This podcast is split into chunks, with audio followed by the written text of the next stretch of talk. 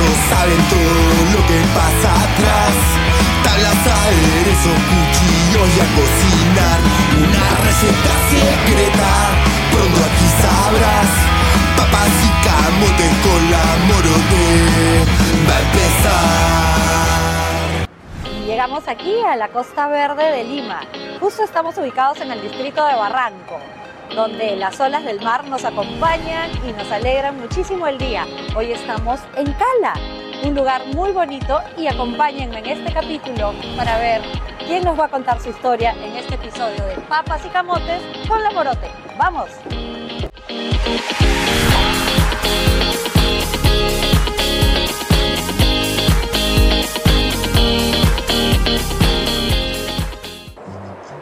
Hola, ¿qué tal? Y estamos aquí en un nuevo capítulo de Papas y Camotes con la Morote. Hoy estoy en Cala, como les conté, con Francisco Lozano. Bienvenido, chef Hola, ¿qué tal? Paco.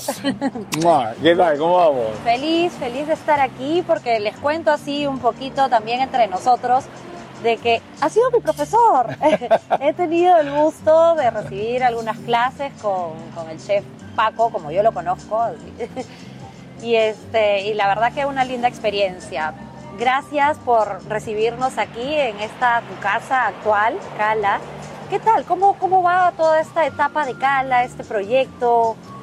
Mira, Cala siempre está dando sorpresas. Siempre. Cala ya tiene 18 años en el mercado. Wow. Eh, es un restaurante top en Lima. Sí. Siempre ha dado que hablar.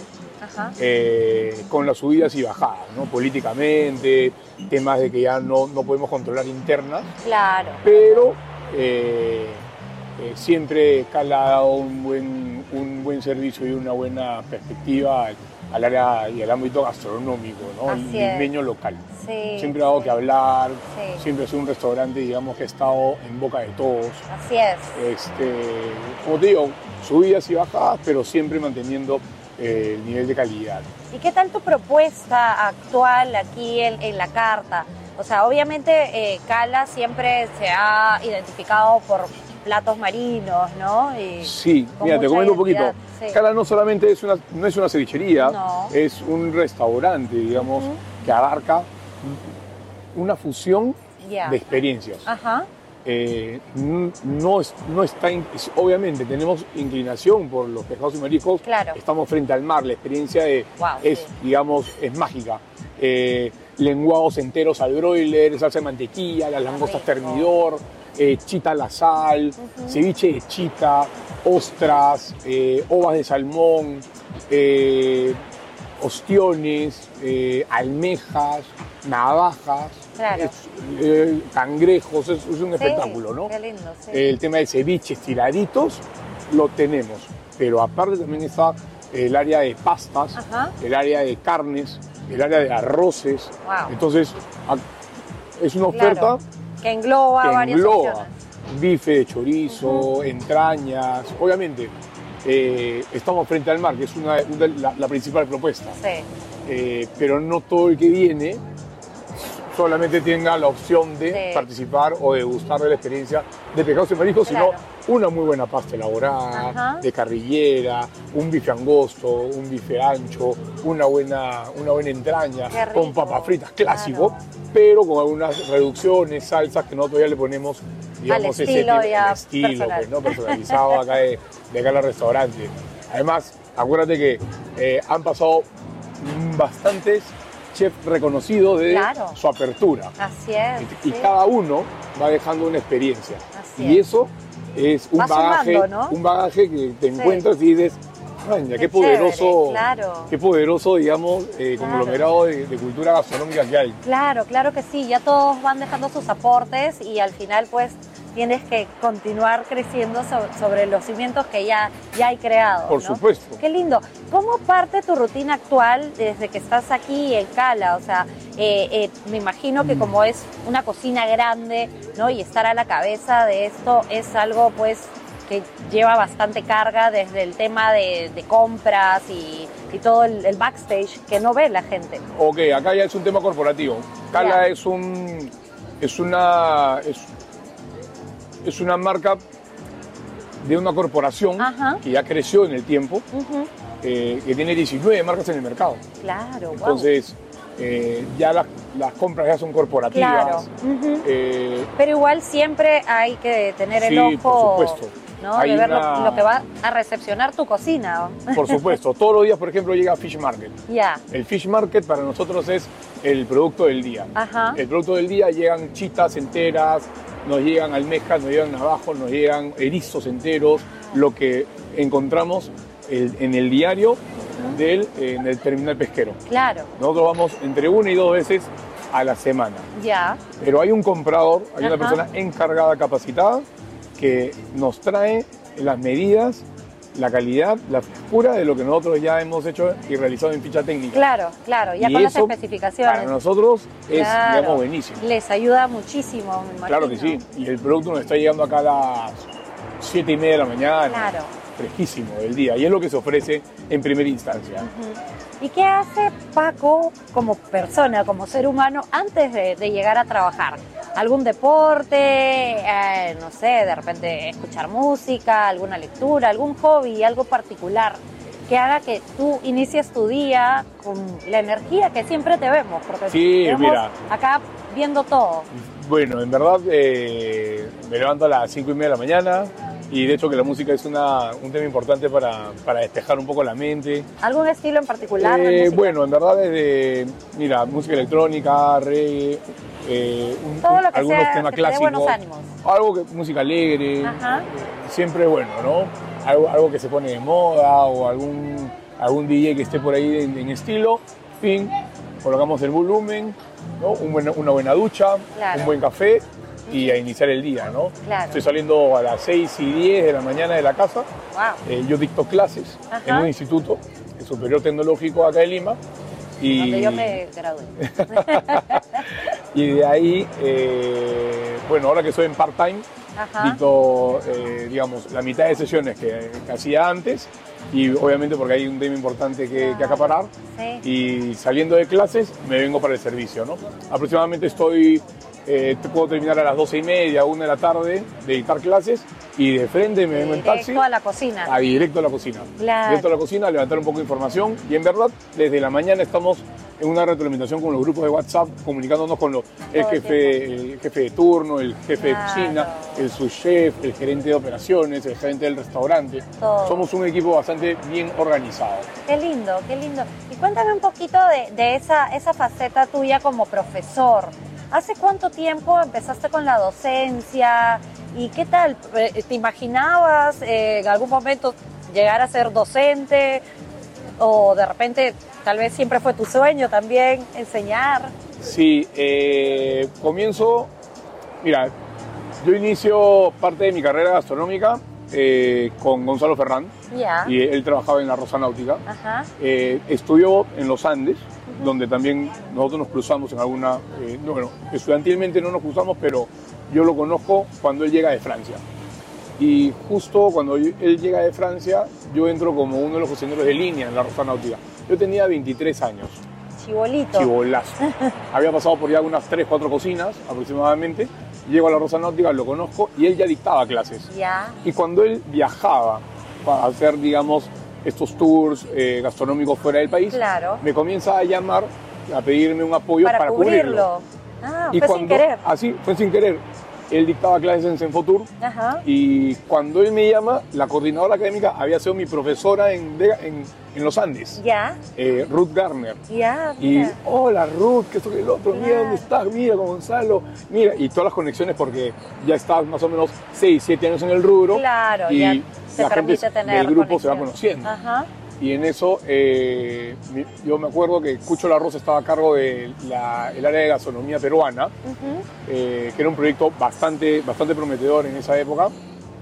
Y eh, quedan algunos cursos sueltos, Ajá. como cocina criolla. Ya. Entonces, a mí me apasionaba la cocina criolla.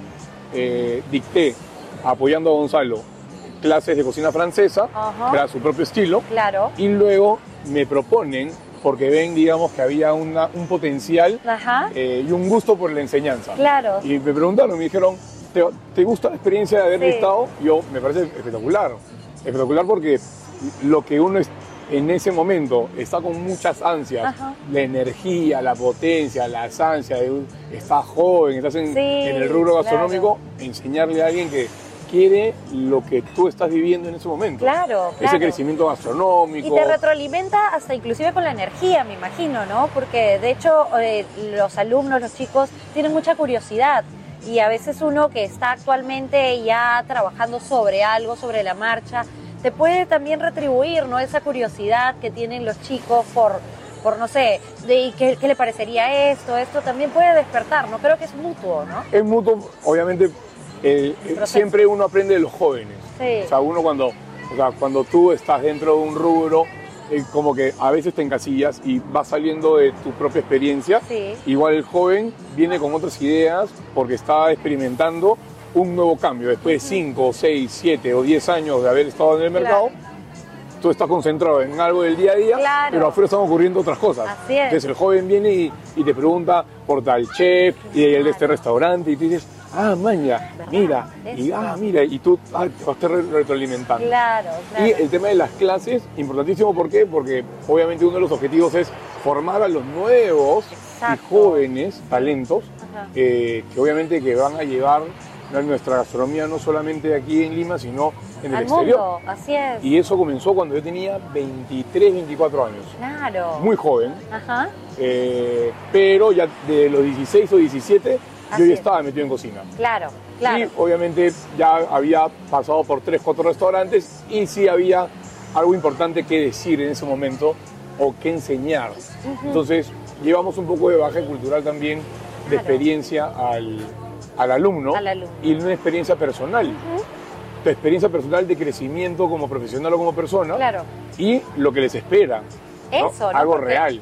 Muchos eh, creo que tienen la idea cuando empiezan a, a- a estudiar el, el tema de, de cocina, ¿no? De que, ah, bueno, ok, estudio, me gradúo y ya soy un chef y, y ya tengo aplausos y Mm. estoy ahí, ¿no? A la cabeza de una cocina, ¿no? Entonces, eh, qué importante es también toda la técnica, pero adicional a la técnica, la experiencia, como tú bien comentas, empezaste desde muy chico, ¿no? Sí. Y, y toda esa experiencia del día a día. Me imagino que cuando empezaste, eh, obviamente no, no fuiste de frente pues un jefe de cocina, ¿no? Empezaste como ayudante, no sé, de repente en servicio. ¿Cómo, Eh, cómo- mira. cómo nació todo este tema? Mira, en verdad, mi, mi familia estaba ligada a la gastronomía.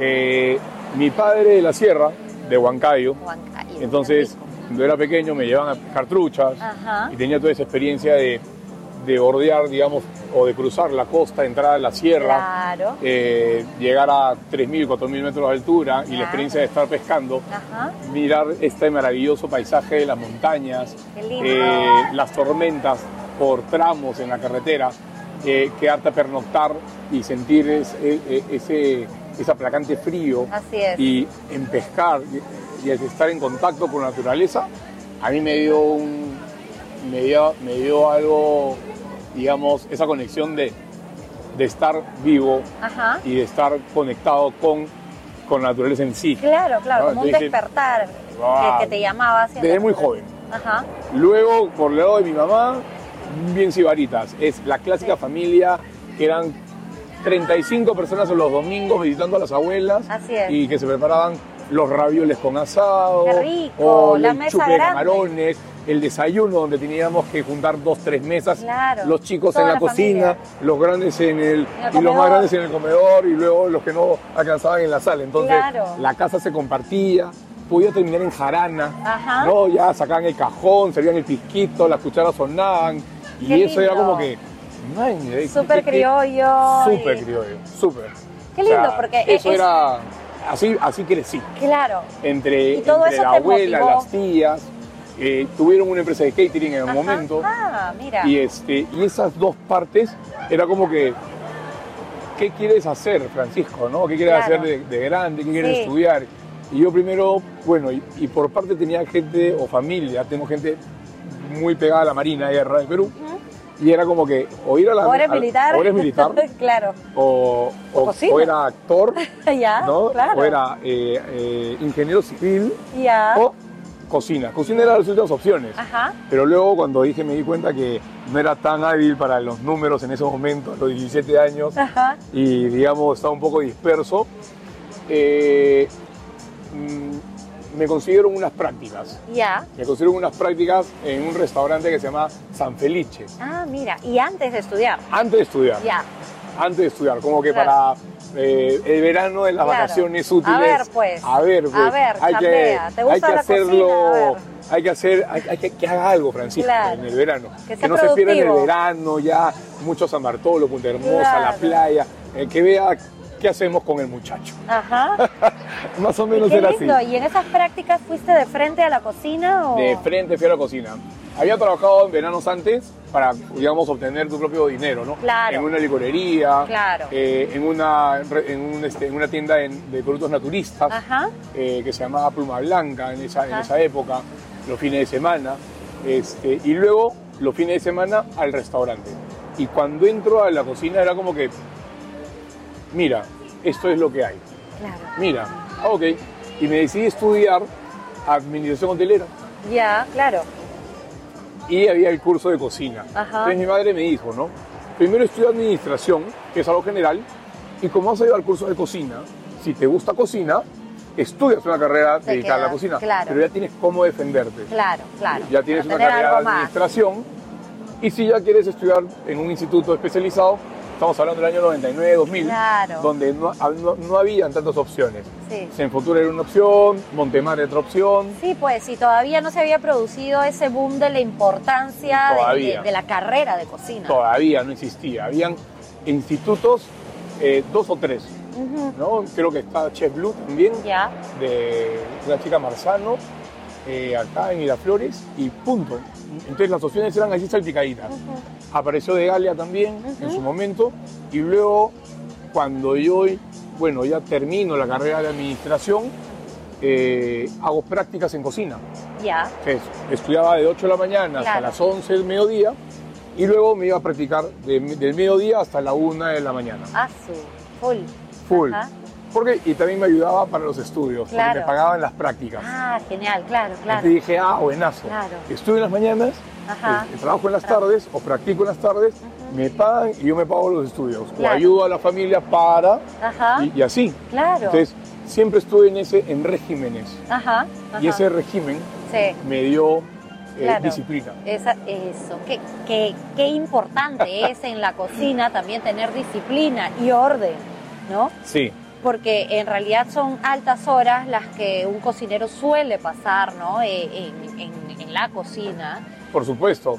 y Mira, tienes que tener disciplina. No, yo no voy a ser la última ni la primera persona en haber tomado cuatro micros, eh, lidiar con el, la Javier Prado para ir a estudiar Claro. y luego tomar cuatro micros más para regresar a casa y luego ir a trabajar. Claro, No soy ni la primera ni la última. así es. Yo creo que hay una gran generación y un gran grupo de, de personas que Sí. se van a identificar con levantarse temprano, currársela, Sí. lidiar con los tráficos, Así las combis, y- pero cuando vas logrando y vas terminando los estudios y dices, sí se puede, Así es. Sí. logré, Sí. mira cómo voy. Y, y eso es más bonito, ¿no? Más enriquecedor, porque de hecho te hace valorar eh, tus propios logros. Entonces Por te hace valorarte como, como Por ser humano, supuesto. como profesional, ¿no? Por supuesto, sin dejar de divertirte, sin dejar a los amigos, lógico. pero con un tiempo determinado. Claro. Porque ya la importancia, digamos, eh, era el crecimiento personal y profesional en ese momento. ¿Y a quién admira Francisco Lozano? Eh, a mi madre, muchísimo. Pero creo que fue la que me inculcó y la que me marcó esa, esa, esa lucha constante por el crecimiento personal. Eh, mi madre viaja a los Estados Unidos cuando justo yo estaba eh, comenzando en la cocina Ya, y me, me lo dijo de frente, ¿no? Yo me voy por mi mejoría, pero pensando en ustedes. claro, claro, O obviamente. sea, yo voy a estar bien, pero ustedes van a estar mejor. Eh, y es como que de repente a los 18, 19 no lo entiendes, pero a los 25 sí. Claro, sí, pues. ¿no? Y Sí. cuando lo vas logrando, dices, hay sacrificios que están Sí. haciéndose, Claro, obviamente también me toca apoyar, ¿no? Así es. Si yo sigo en el mismo rubro, es, son menos dolores de cabeza, sí. obviamente, y, y seguimos en esa... ¿Eras el hermano mayor? Era el hermano menor, ¿El menor? sí. el ¿De menor. cuántos? De dos. De dos. Tengo Ah, una ya. hermana mayor de año y ocho meses mayor que yo. Ajá, ya, Sí. claro, claro. Pero ella siempre ha sido como que más aplicada. La, Claro, la responsable, la aplicada, metódica, la- metódica. la mamá. Caramba, sí, ella, las buenas notas, una mujer este, Hecha y a, derecha. carta, a carta cabal, Qué ejemplo lindo. de vida. Qué lindo. Claro, y era el, la oveja negra de la familia, ¿no?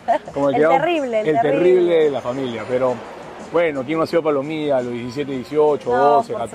supuesto. Es parte de la vida. Todos tenemos etapas, ¿no? Todo es una etapa. Y es lindo porque todo eso también enriquece tu personalidad, Sí, ¿no? claro. Y, te, y te ayuda a madurar, ¿no? Cuando ya vas creciendo, vas madurando, vas observando todo, todo, todo eso que has ido dejando atrás y también lo valoras porque son cosas que, que te ayudan, ¿no? A Sí. definirte.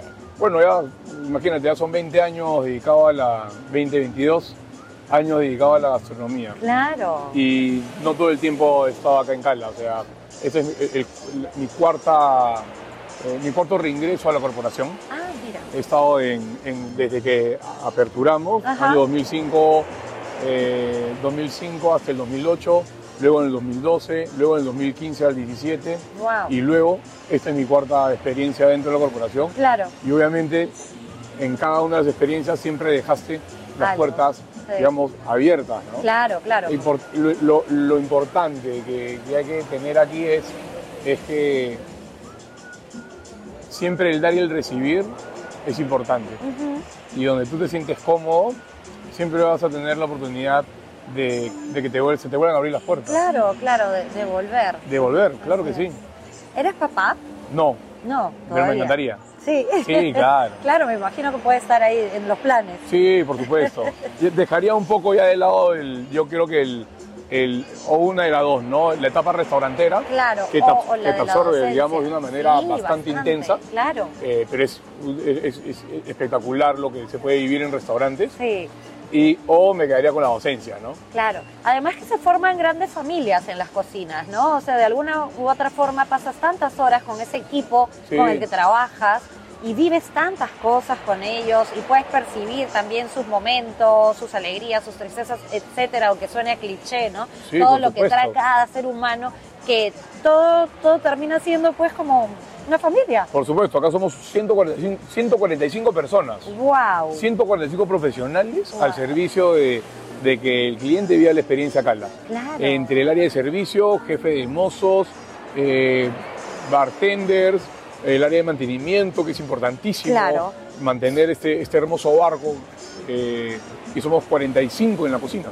¡Wow! Somos 45 en dos turnos. Claro. Acá no hacemos horario partido. Ajá. eh, hacemos cada, cada grupo hace su propio turno. Claro. Nos podemos, digamos, cambiar de horarios. Eh, facilismos internos, pero somos dos grupos espectaculares, ¿no? Dime, y trabajando en grupos tan grandes, ¿no? Me imagino que por ahí en, en toda tu experiencia, de repente no, no particularmente aquí, pero en, en toda tu experiencia, has Ajá. podido ver o sufrir tú propiamente algún accidente de cocina, porque siempre también estamos ahí Sí, expuestos. eh, bueno, en 20 años sí he, he podido ser partícipe de, de algún tipo de, experiencia. O sea, ¿Recuerdas el, el algún que no, accidente? el diga que no está No, como que es, espectacular. O sea, Lógico, en la Este, cocina existen los resbalones, Claro, por ejemplo. claro. Los resbalones. eh, Sí. ay, uy, casi metiste la mano a la plancha, Claro, ¿no? O te deslizaste, o, o moviste el, el mismo... O te cortaste o la se misma cortaron. rapidez, Sí, digamos, de la, del rush. del propio rush. Sí, Las quemadas en los hombros, las Sí. quemadas en los, en los brazos, en los antebrazos. Este, eso es casi del día a día. Ajá. Eso, eh, en el servicio ocurre algunas salpi- sal- salpicaduras de aceite o una broma que te puede jugar alguien, ¿no? que, que sea tu partner ahí de, de, de tú a tú. Eh, Hablando de eso de las graves, sí. graves más que nada, bueno, acá, acá tenemos dos pisos. claro, Entonces, lo, No, más, bueno. lo más grave han sido los rebalones que han Claro. podido pasar en pleno servicio. claro, claro. ¿no? sí. Pero siempre, digamos, eh, cuidándonos de, de que obviamente estén con zapatos antideslizantes, Sí. que es muy importante. Es importante también, Sí. pues, ¿no? Le- Eso creo que ha sido lo más, lo más, este, en donde hemos tenido que tener bastante cuidado. Hablando de eso de las bromas, eh, siempre hemos notado un poquito esa personalidad bien alegre, Sí, particular de, no sé si es de los Lozano o es de Francisco Lozano como tal, pero yo sí te imagino en una cocina ahí haciendo tus pequeñas fechorías. Travesuras y fechorías. Alguna que No. recuerdes, como una anécdota de cocina. Bueno, en, en verdad, eh, bueno, hacíamos bromas. eh, ya no, ya no las suelo hacer porque, eh, digamos, cuando tú vas eh, teniendo responsabilidades y ya eres el ejemplo, Sí, obviamente ya. lo dejas de hacer. lógico. Pero, pucha, Pero unas buenas, unas buenas bromas hacíamos, ¿ah? Una- unas bromas un poco crueles a veces. ¿ah? Sí. Por ejemplo, alguien que te saludaba de confianza, nosotros tenemos resistencias. Ajá.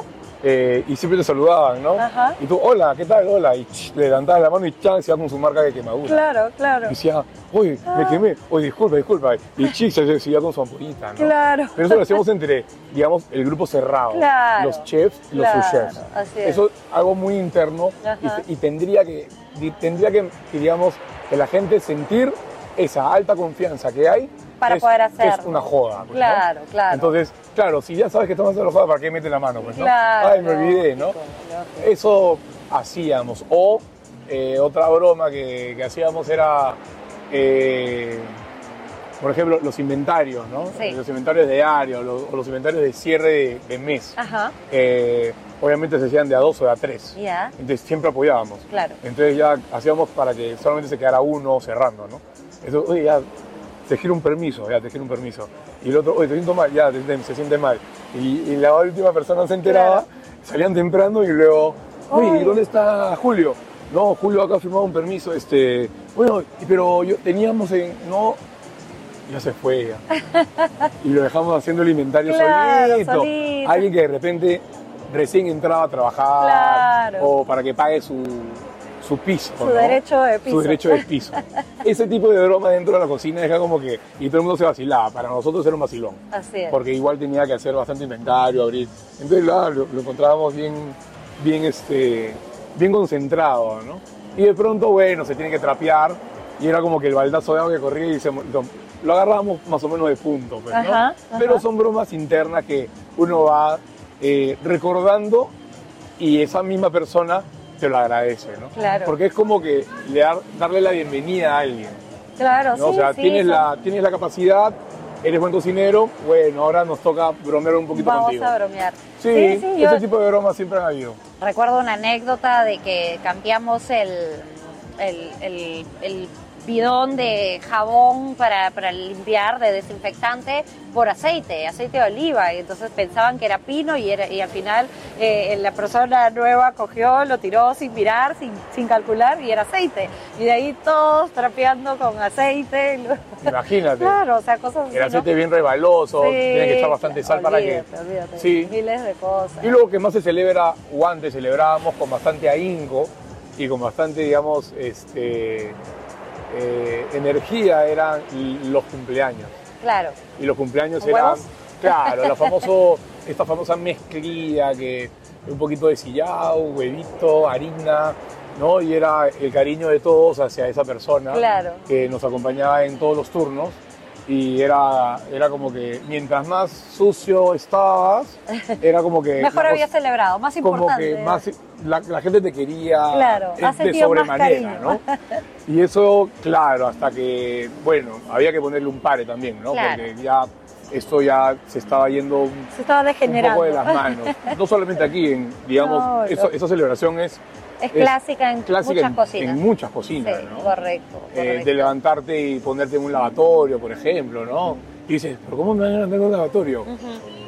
Cuando uno crece y nace en, en esta cultura astronómica, eh, donde, donde se rompen muchos paradigmas, eh, donde hay mucha conexión con, con la historia de la otra persona. Hay muchas personas que se abren Claro. y encuentran acá a sus esposos, Sí. a sus mejores amigos, Sí, a sus novios, a sus enamorados. Claro, hay, hay parejas que nacen de, de la cocina. Así es. Este, Y hay otras eh, que se deshacen en las Y cocinas. ahí también se deshacen, ¿no? Pero bueno, la hermandad, digamos, que, que se maneja dentro de la cocina es la que te da la confianza para celebrarte un día de fiesta o un día de cumpleaños o aplaudirte por ser también eh, el mejor cocinero del mes. Sí. O sea, Qué lindo. hay ¿no? bastante, Es lindo también el- el- familiar, El reconocimiento que, que se da en las cocinas, ¿no? por supuesto. De hecho, me, me estabas comentando de que cuando estabas eligiendo las carreras también por ahí había la opción de meterse a, la marina, creo, ¿no? A la vida militar. Sí, claro. ¿no? Y muchas veces se me pasó por la cabeza comparar las cocinas con, con la vida militar, porque hay, hay grados ¿no? Eh, que se respetan, hay mucho respeto, hay mucha disciplina, ¿no? Y, y se vive bastante también mu- muy similar, ¿no? En ciertos Eh, aspectos. En distintas cocinas. O sea, habla- cuando hablamos de gastronomía, Sí. podemos hablar de, de- de miles de perfiles. Claro, por Eh, supuesto. Si vamos a. Para mí, la Marina de Guerra de Perú tiene, Claro. digamos, una, un régimen bastante estricto. Eh, con el respeto, con la gloria, con el honor. Eh, si vamos y lo replicamos a una cocina, estaríamos hablando de las mejores cocinas del mundo. Y ahí sí estamos hablando de disciplina, Claro. ¿correcto? Entonces, Sí, sí, sí, eh, lo que no ocurre normalmente en, digamos, eh, en las pollerías o en las pizzerías o Claro. en los restaurantes de diferentes rangos. Sí, Entonces, sí, es cierto. Sí, es cierto que hay mucha disciplina en, en los top restaurantes mundiales, es correcto. Sí. Y se puede comparar con los regímenes o la disciplina que debes de seguir para lograr el éxito, es correcto. Sí. Muy bien. Que se dé en toda la gama, no. No, no, lógico, lógico. Correcto. Además que, bueno, también hay cocinas que son desde un- unitarias, ¿no? O sea, e- el, el cocinero clásico con su puestito al frente de una barra y, y punto, ¿no? Y no, no tienes tampoco, pues, más allá de un staff ni nada, ¿no? Sino el, el todista, el que hace todo, ¿no? Y también, Sí. bueno, los grandes equipos. Pero estamos hablando de compararlo de repente, pues, con esos grandes staff que buscan una estrella Michelin o qué sé yo, ¿no? Correcto, correcto. Claro, correcto. donde tienes que haber bastante disciplina. Sí, sí. ¿algún producto que para ti consideres como que fundamental en la cocina de, de Francisco? Ah, Un producto así que... que- el ají, Sí, siempre tiene que haber Sí. picante. el ají. Es maravilloso el ají. sí, Eh, es versátil, ajá, eh, como otro producto que, por ejemplo, me parece loquísimo es el huevo. ya, claro. O sea, tú le, Puede tú- hacer muchas cosas. tú le quitas el huevo a la gastronomía y caramba, se van los queques, se van las tortas, se, van, se van los blinis, se van, Sí. ¿no? Es, un marav- maravilloso. Sí, Y, sí. Pero para mí que he tenido, digamos, la, la, la oportunidad de, de ser docente de gastronomía Ajá. peruana, criolla, regional, novoandina Ujú. y, y fu- y de fusión, eh, para mí el, el ají ha estado presente en, En todas por los aderezos básicos, Claro. digamos, clásicos de la gastronomía Claro, peruana, ¿no? Eh, el ají amarillo fresco, el ají mirasol, el ají panca, eh, ¿no? Para el ajo, para mí son, Sí. es como que mi identidad, Sí, ¿correcto?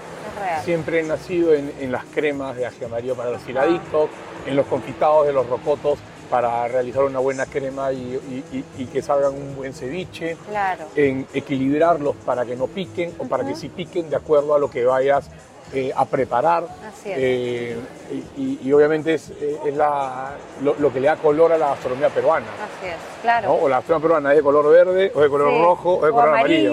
sí. Claro, sí, entonces tenemos nuestros clásicos. eso es para, que creo vienen- que el ingrediente que para mí me identifica como, como cocinero, Los ¿no? ajíes. Los, el ají es, el Ají. ají, ¿no? Como lo, el Claro. resultado de, de un buen trabajo, cómo puede aportar y hacerlo, mucho. deshidratarlo Sí. y hacerlo una, digamos, un papel de ajíes y encontrarle la versatilidad al producto, para mí es importante. Yo creo que el ají es un- uno de los productos que siempre está presente. Muy bien. Y Francisco, ¿qué podríamos esperar de, de ti, de tu trabajo, de aquí a un futuro no muy lejano, ¿no? Eh, ¿Cómo te ves de repente de acá a unos 10 años, no sé? ¿O qué te gustaría? Porque todos tenemos planes, ¿no? Y sueños, y sueños como, como cocineros. Eh, nos gustaría saber un poquito cómo te ves. Eh, bueno, todos venimos, yo logré mis sueños, he logrado mis sueños hasta el día de hoy, Excelente. ¿verdad? Yo estoy, Sí. digamos, agradecido a la gastronomía porque me ha dado la oportunidad de, de lograr y de ser lo que soy. Así es. Gracias a la gastronomía. Qué lindo. ¿correcto? Yo creo que toda la dedicación que, le, que hemos dado y el cariño y el amor creo que mi carrera me la ha otorgado de igual manera. Eh, nada es gratis y yo creo que eh, mi generación, ahora que tenemos todos ya, digamos, yo soy promoción 82, así que yo que tenemos, los que tenemos entre 35 y 40 años, ya creo que sabemos qué es, qué es lo que significa, digamos, haber entregado Ajá. tu vida a algo que te apasiona Así es. y yo creo que me la he devuelto con creces, así que yo agradecidísimo. Eh, yo en el 2018 hice mi corporación eh, y logramos establecerla dentro del mercado con cinco contratos estables eh, y eso fue la cúspide como que de mi carrera, ¿no? Peleamos y trabajamos para lograr eso ahí. Ajá. Obviamente la pandemia Bueno, tuvimos que obviamente suspenderlo por un tiempo y yo creo que yo soy una persona que no le ha tenido nunca a los retos ajá. eh, y nunca al atreverme en hacer cosas. Entonces eh, he tenido pollerías, he invertido en restaurantes, he tenido mi propia corporación de administración de, de co- de- de concesiones, eh, he vuelto a regresar a hoteles, he vuelto a tener empresa, he vuelto a regresar a restaurantes, he regresado a la docencia, he vuelto a restaurantes nuevamente. Entonces, y, yo creo que el éxito está ahí, en que después de, que pases y que madures de alguna manera dentro de, dentro de, en el tiempo, dentro de lo- donde te estás desarrollando, va, va a surgir algo, algo, Claro. algo importante para ti. Claro que Y sí. solamente es esperar esa señal que, que la vida te, te dé y Ajá. decir, salió la visa, salió el permiso, listo, te dieron, te otorgaron él, sí, vas por acá y, Claro. Y me entrego a- hasta donde vaya el camino. ¿ah? Sigues la ruta. Lo, Yo lo que sigo te la ruta. presenta, ahí. Yo sigo la ruta. Por Genial. ejemplo, ahora dedicado solamente a la docencia Y, y, y acá. entregarme a Cala Restaurante nuevamente. Qué Y lindo. es como mi casa, pues, ¿no? Genial, genial. Así que por el momento es eso. Una nueva propuesta gastronómica, eh, nuevos piqueos, eh, nueva experiencia siempre frente al mar, eh, darle lo mejor al, al comensal en calidad de producto y en sabor, eh, en generar una buena estructura eh, de equipo de cocina, que ya lo estamos logrando, eh, que no es sencillo, más o menos son seis meses de, seis meses de estructurar y de- de- para un que trabajo coja una diario. estabilidad, ¿no? Y eso es, o sea, yo creo que ahorita con la docencia y con la estructura de Cala Restaurante estoy súper contento. Qué bueno. Déjanos un consejo para justo esta nueva generación de cocineros que ya muchos te siguen, obviamente por ser docente y también por tu trabajo, ¿no? Y siempre es lindo escuchar de alguien así tan experimentado como tú y que habla con tanta pasión, algo, ¿no? Que, que tal vez nos pueda ayudar a, a eso, a seguir adelante y, y perseguir el, el sueño de ser un buen cocinero. Mira, eh, mira, de repente suena a un cliché, pero eh, el que las personas puedan confiar en ti eh, es una característica de una personalidad eh, bastante, bastante sólida. Eh, cuando las personas te buscan porque confían en tu trabajo Claro. y depositan la confianza en ti por lo que ven, Ajá. confianza, organización, trabajo duro, eh, llegas temprano, o sea, es un cúmulo de cosas, o sea, una disciplina. Claro. Cuando, digamos, eres disciplinado Ajá. o logras una disciplina y la disciplina se logra con práctica, eh, cuando logras esa disciplina, nunca te va a faltar trabajo. Muy bien. Y con el trabajo vas logrando tus objetivos de vida. Claro, claro. Entonces, esa es la, digamos, lo que yo yo les puedo, digamos, este, dejar como consejo Ajá. a los jóvenes, ¿no? Nada se regala, salvo que recibas tu herencia, y, pero si no lo sabes administrar, Se va acaba. también. Así Entonces, cuando tú logras realmente una disciplina de organización y logras que las personas vean en ti un potencial Mm. y de confianza, yo creo que nunca te va a faltar trabajo y que las posibilidades de lograr tus objetivos en un corto, en un mediano y en un largo plazo están en tus manos. Perfecto. Yo creo que ese es el mejor consejo. Gracias. Así que a seguir, que los jóvenes, yo tengo 40 años, sigo vigente. Somos jóvenes. Somos todavía. jóvenes, sigo vigente a mis 40, estoy contentísimo, me siento más joven que nunca también. Claro. Eh, y eso lo, voy a sentir a los 50 y a los 60, así que eh, joven creo que es eh, cómo llevas el... Cómo, te sientes, cómo se siente tu espíritu en ese Claro, momento. Así tal que cual. si lo logras alimentar siempre joven y siempre, digamos, conseguir un, eh, mantenerlo alegre, haciendo algún tipo de actividades, un poquito de fútbol, un poquito de deporte, un poquito de box, eh, siempre, digamos, darle su mantenimiento respectivo, Claro. yo creo que eh, el propio espíritu va, va a seguir, va a querer seguir en esa línea. Así que, Así es. nada, van a ponerle bastante punche.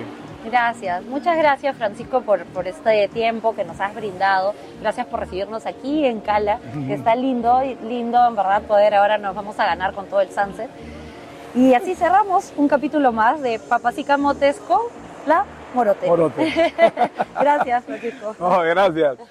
Ah,